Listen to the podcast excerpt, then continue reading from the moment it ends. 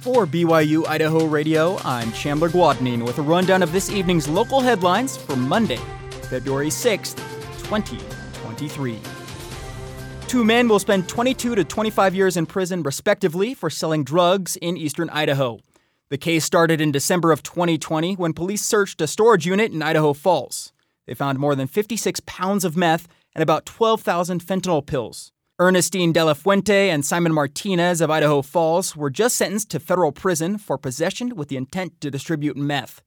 Chief U.S. District Judge B. Lynn Winmill sentenced De La Fuente to 309 months in federal prison and Martinez to 264 months in federal prison. According to court records and evidence from sentencing, De La Fuente and Martinez engaged in large scale meth trafficking in Idaho Falls, Pocatello, and other surrounding areas.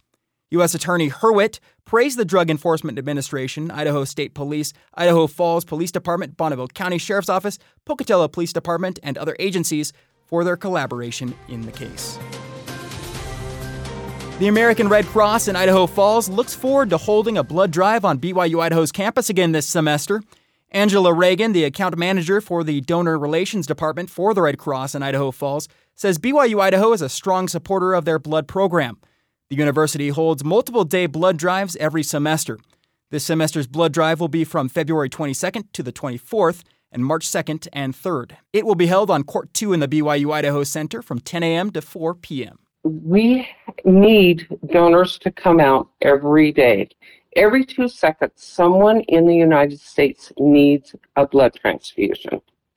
So, anyone that is able to, I highly encourage you to come out spend an hour and get some cookies and help save up to three lives. The Red Cross in Idaho Falls is also commemorating Black History Month with the theme Black Excellence is in Our Blood.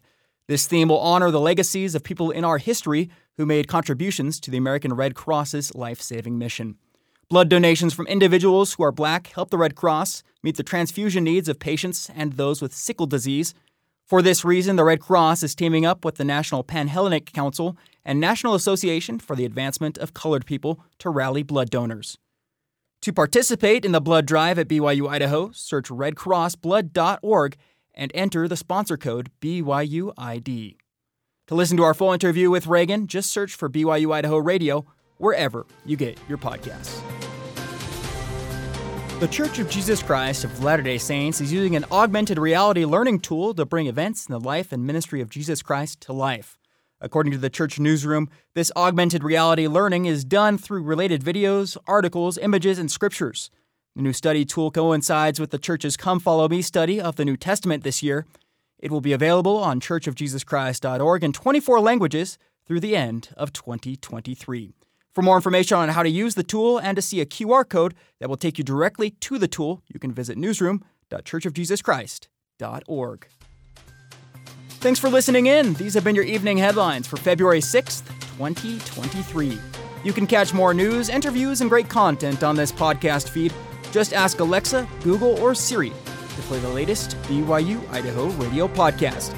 Or, of course, you can listen to us for free on your favorite podcast app like Apple Podcasts, Google Podcasts, Spotify, SoundCloud, or Stitcher. For BYU Idaho Radio, I'm Chandler Guadagnino.